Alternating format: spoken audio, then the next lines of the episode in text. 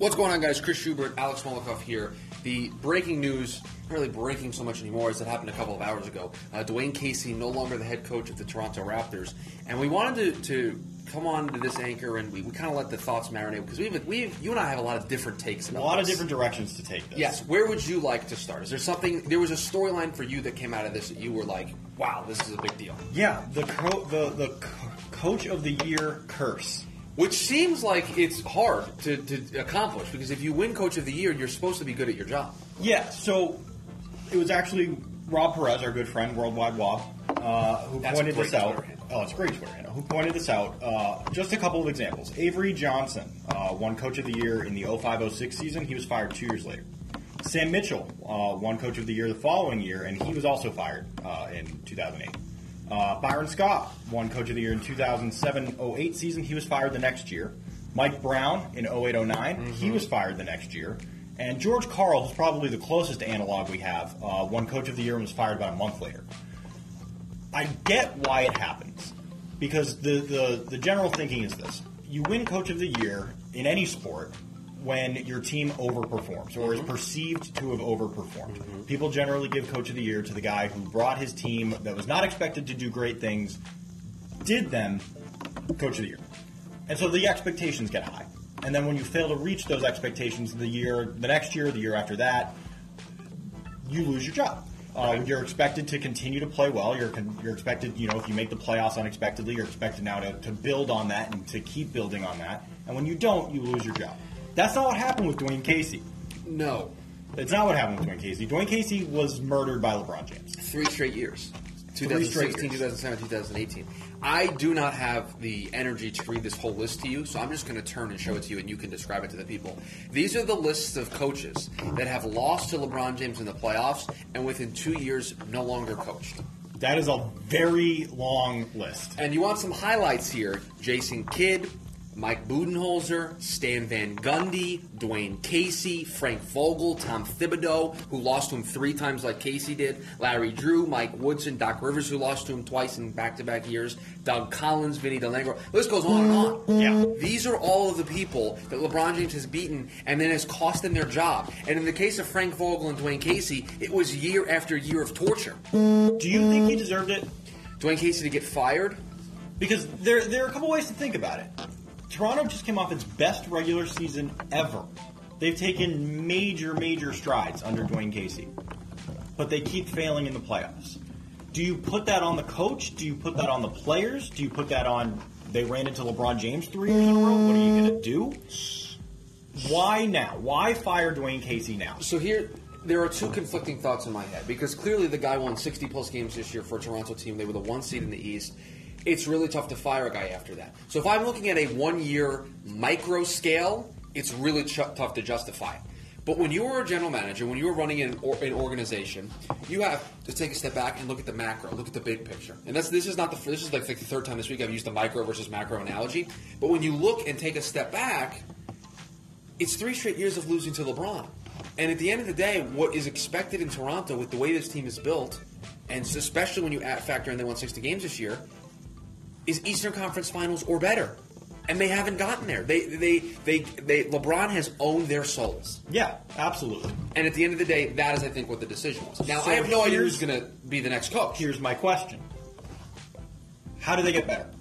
Who is better than Dwane Casey that is out there and available and able to be hired right now? You're you're saying you can't do what you do in the regular season and then fail repeatedly in the playoffs and keep your job. And there's you know there, there's there's logic to that, but you don't.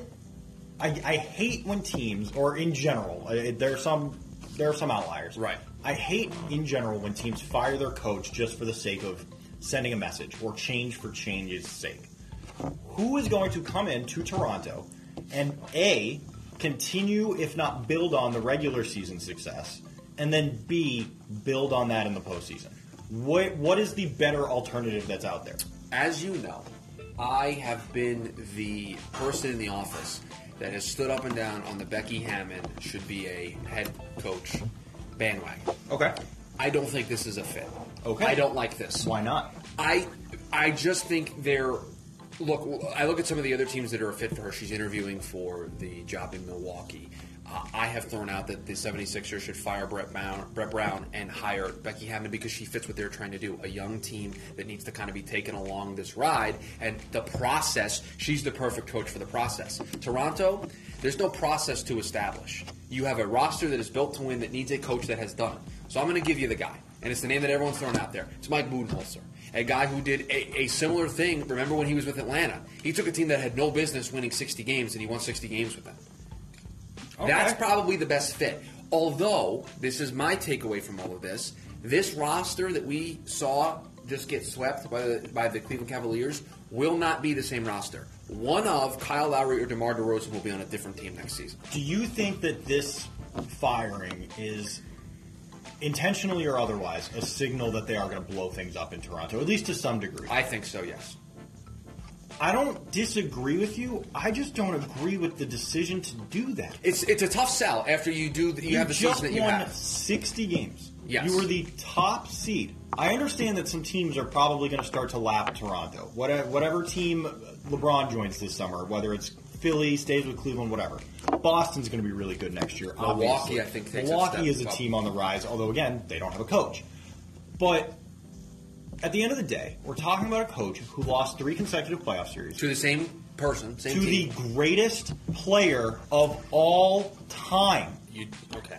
You do know what you just said. I do. Okay, that's fine. I just want you to know the hate that's going to be directed your way.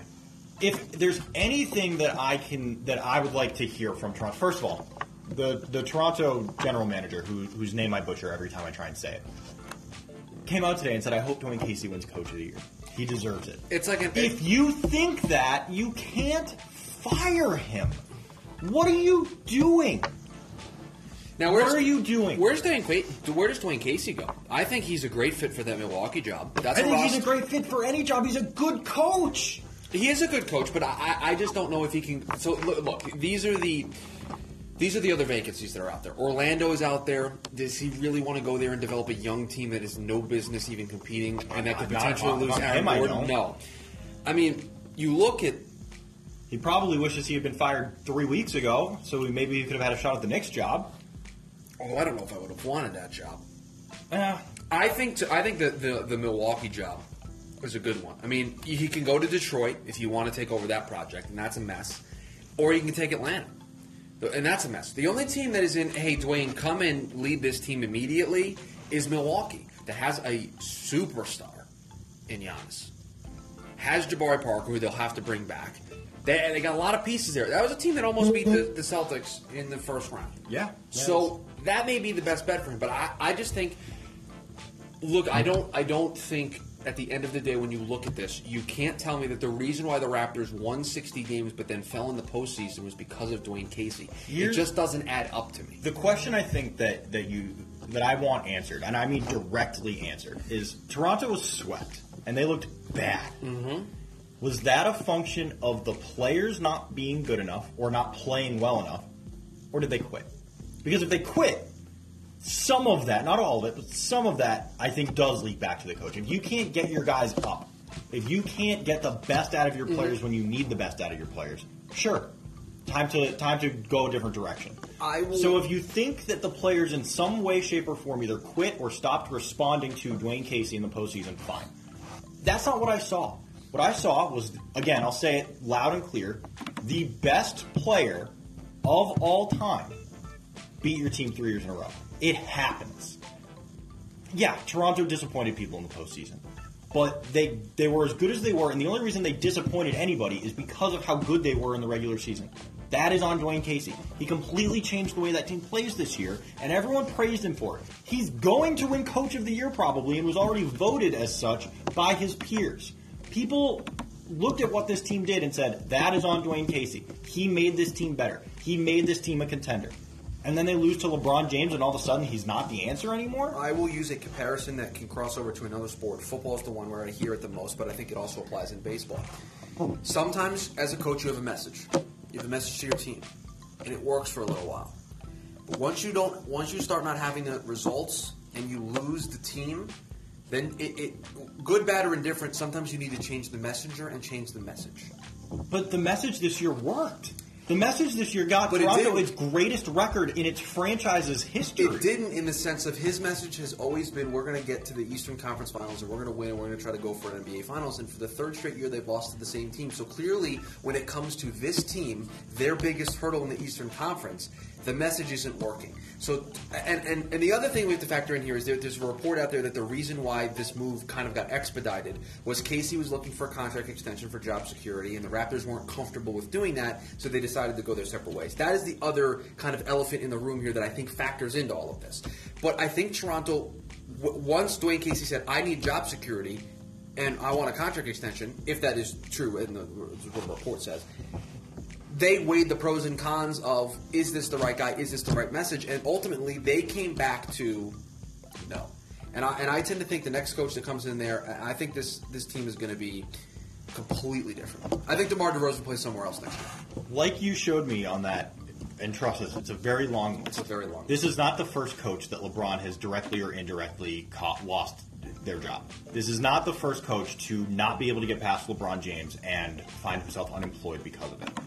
But if you're Toronto and you genuinely think you're still a contender going into next season, what what what are you doing now that furthers that? I just I don't see anyone out there. Yeah, Budenholzer, he's a good coach. very good coach. I, I like him a lot. But I can't see any move here that is an upward move for Toronto. Uh, This is, I, again, coach of the year. We went through it. It, it there's there's a history of people winning coach of the year and then getting fired because they can't live up to the expectations they've now set for themselves. But Casey's not in that boat. This isn't a guy who took a team that was expected to win 40 games and won 60.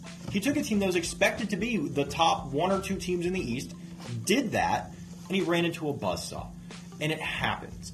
But I just can't see a situation where Toronto gets better moving No, forward they take a step with backwards. their new coach. They will take a step backwards next year with the idea of two, three, four years down the road rebuilding this team and getting them back to where they want. I think that's what's going on here. They're willing to admit, okay, the next year or two, maybe even three, aren't going to be great while we go into this process of potentially getting rid of Kyle Lowry and DeMar DeRozan, bringing in a new coach. I, think you're going to. There's going to be a lot of hardship in Toronto. I really do. I don't think this team is going to play very well next year because, I, again, I think one of their star players is gone. And I think whoever gets hired next by the Toronto Raptors, rent. Don't buy. Right, they will not be They're- coach they're next next- time the Raptors are in the postseason. Uh, certainly not the next time the Raptors are considered any kind of contender. They are, like I said, they're going to be lapped by a couple teams in the East next year, no matter what happens. They can bring back the entire roster, And I and, they are going to be the lapped. At least the four, anyway. Yeah, But whoever they hire, what are the expectations? What what are you expecting from the next guy you hire if you do think that you need to make some, roster turnover? If you do see the writing on the wall that some of these other teams in the East are getting better, are you bringing in a guy to kind of rally around with that rebuild, only to toss aside in two or three years when your team is good again? I, I just I just don't get it. I don't agree with it. I don't get it, and I, I think Casey really got really got screwed here. I I am not going to fault a guy who wins 60 games in the regular season for and then wins in the first round of the playoffs for losing to LeBron James. I certainly it's it's hard to do that, and I, I think here I, I will put a put a, a bow on this here. We're going to talk a lot in the offseason about where LeBron James is going to go. We're going to talk a lot in the offseason about what's going to happen with Kawhi Leonard and Paul George and a lot of other players. But to me, one of the biggest storylines after the LeBron James and the Kawhi stuff is going to be what does this Toronto Raptors team look like next season? Because they just fired their head coach, rightly or wrongly, after an incredible season, and they are going to have to go a major makeover if they feel that that's what they need to do in order to compete next season. And that means there's going to be a lot of drama north of the border. Yeah, I, I can't see a situation where they bring in a new coach and do anything with the roster that results with in them being able to compete with the Sixers with or without LeBron. The Celtics with, in theory, Kyrie Irving and Gordon Hayward back. The Milwaukee Bucks, who have been getting better each year have Giannis Antetokounmpo. I cannot see any situation next year in which Toronto is considered even remotely a contender in the Eastern Conference. So maybe at the end of the day, it doesn't matter who coaches that team. But I can't see them in any way justifying this move by saying we get better now because you're not. Today, May 11th, may be the day that the Raptors have officially gone extinct. Because I hate you so much. this this team is going to undergo a major overhaul, and it's going to be one of the top stories coming into the Eastern Conference next season. And I think we are only just beginning.